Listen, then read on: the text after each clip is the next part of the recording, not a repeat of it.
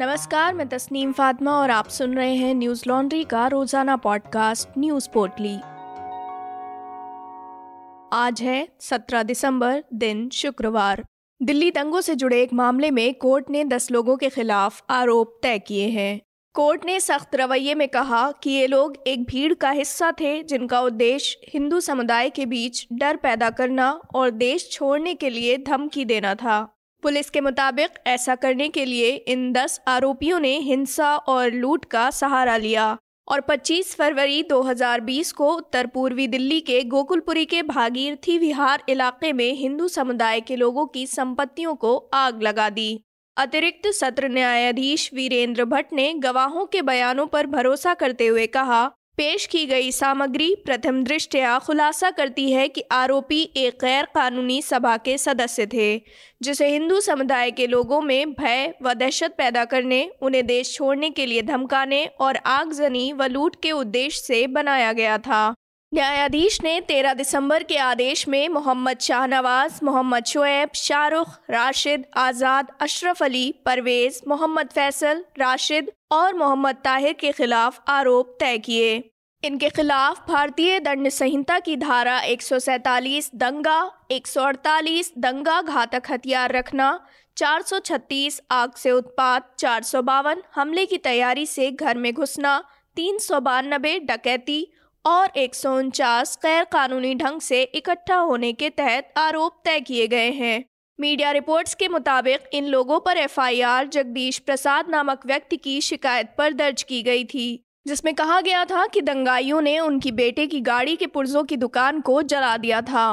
प्रसाद ने दावा भी किया था कि भीड़ ने दुकान में पेट्रोल बम फेंका जिससे वो जल गई।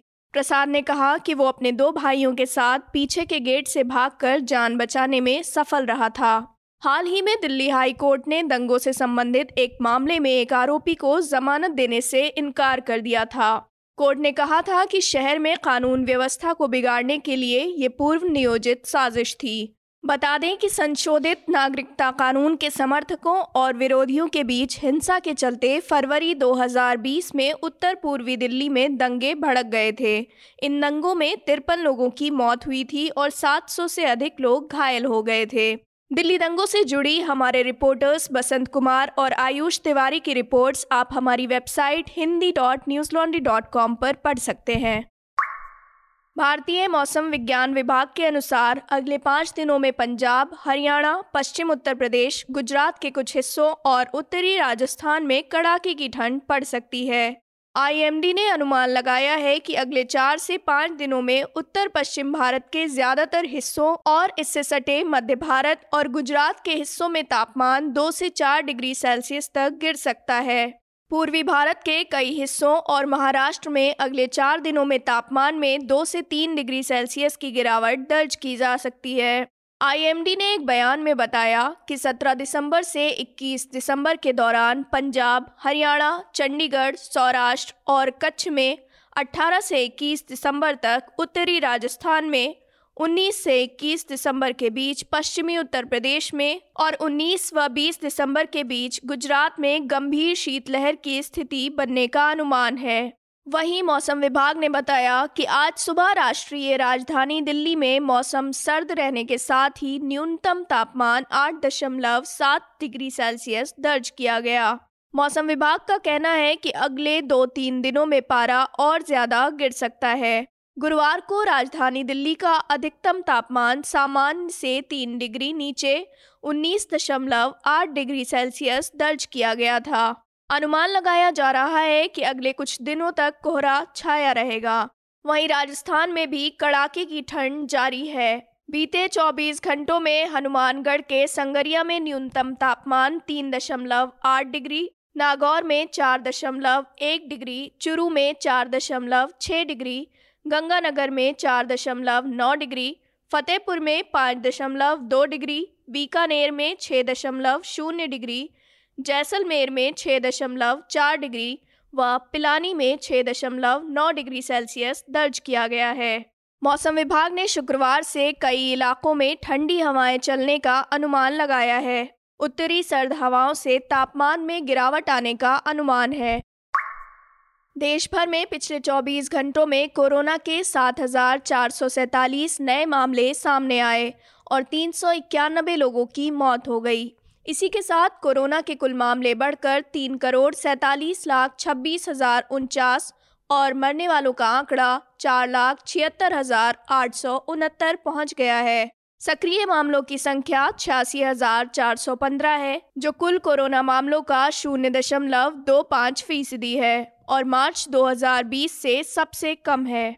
वहीं बीते 24 घंटों में 7,886 लोग कोरोना से ठीक भी हुए, जिसके बाद कोरोना से ठीक होने वालों की संख्या 3,41,62,765 हो गई है। वीकली पॉजिटिविटी रेट 0.63% है, जो कि पिछले 33 दिनों से 1% से नीचे बना हुआ है। डेली पॉजिटिविटी रेट 0.59% है, जो पिछले 74 दिनों से 2% से नीचे है। देशव्यापी कोरोना टीकाकरण अभियान के दौरान अब तक कुल 135.99 करोड़ कोरोना वैक्सीन की डोज दी जा चुकी हैं। बता दें कि कोरोना के नए वेरिएंट ओमिक्रॉन से सबसे ज़्यादा संक्रमित राज्य महाराष्ट्र है। यहां अब तक 32 ओमिक्रॉन मामलों की पुष्टि हुई है। राजस्थान 17 मामलों के साथ दूसरे स्थान पर है। इसके अलावा दिल्ली में 10, केरल में 5, गुजरात में 5, कर्नाटक में 8, तेलंगाना में 7, बंगाल, तमिलनाडु, आंध्र प्रदेश और चंडीगढ़ में 1-1 मामला सामने आ चुका है। उत्तर प्रदेश सरकार ने विधान परिषद में ये दावा किया है कि कोरोना की दूसरी लहर के दौरान ऑक्सीजन की कमी से कोई मौत नहीं हुई है। प्रश्नकाल के दौरान कांग्रेस सदस्य दीपक सिंह द्वारा पूछे गए सवाल पर प्रदेश के स्वास्थ्य मंत्री जय प्रताप सिंह ने कहा, प्रदेश में कोरोना वायरस महामारी की दूसरी लहर के दौरान ऑक्सीजन की कमी से किसी भी व्यक्ति की मौत की सूचना नहीं है।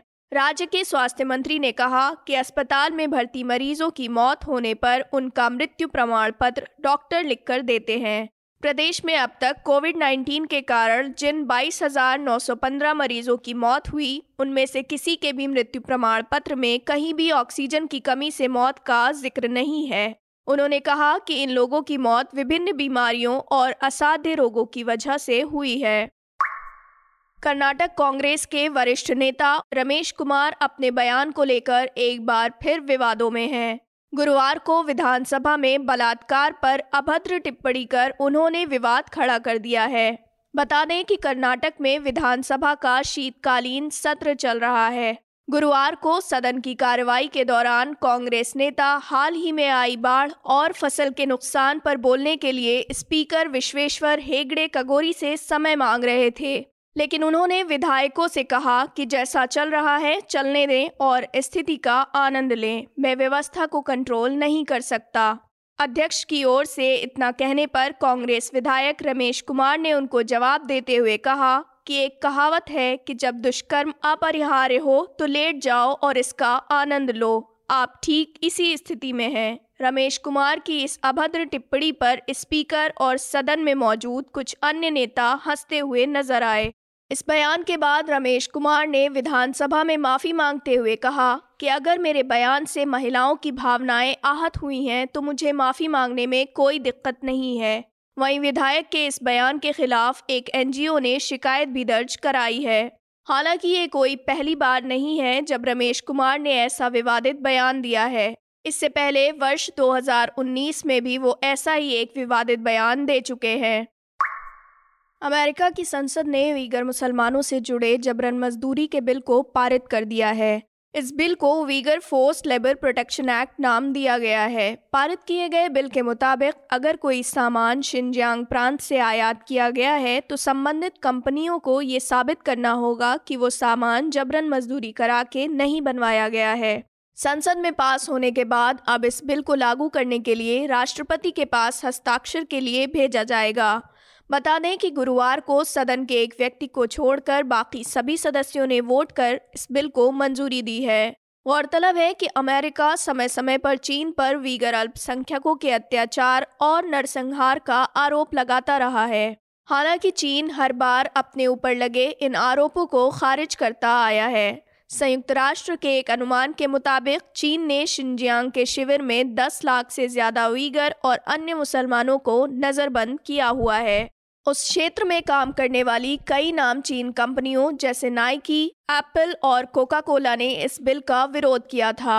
वहीं इससे पहले गुरुवार को अमेरिकी वाणिज्य विभाग ने 30 से अधिक चीनी प्रौद्योगिकी कंपनियों और अनुसंधान संस्थानों पर प्रतिबंधों की घोषणा की, जिन पर चीनी सेना के समर्थन में काम करने का आरोप है। नया नियम अमेरिकी कंपनियों को एक विशेष लाइसेंस के बिना स्वीकृत कंपनियों और संस्थाओं को सामान बेचने से प्रतिबंधित करता है।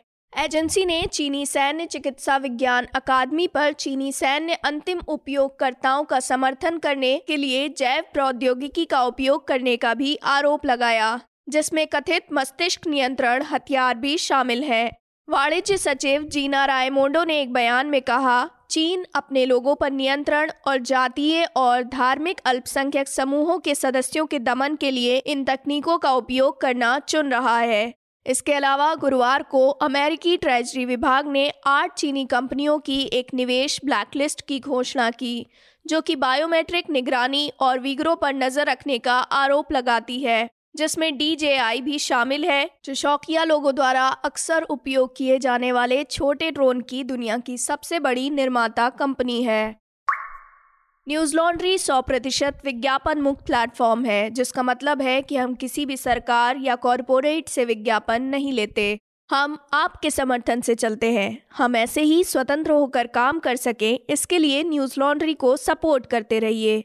न्यूज लॉन्ड्री को सहयोग देने के लिए hindi.newslaundry.com पर जाएं और सब्सक्राइब करें और गर्व से कहें, मेरे खर्च पर आज़ाद हैं खबरें।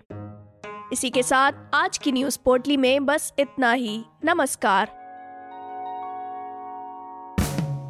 न्यूज लॉन्ड्री के सभी पॉडकास्ट टिचर, iTunes और दूसरे पॉडकास्ट प्लेटफॉर्म पे उपलब्ध हैं। खबरों को विज्ञापन के दबाव से आज़ाद रखें। न्यूज लॉन्ड्री को सब्सक्राइब करें।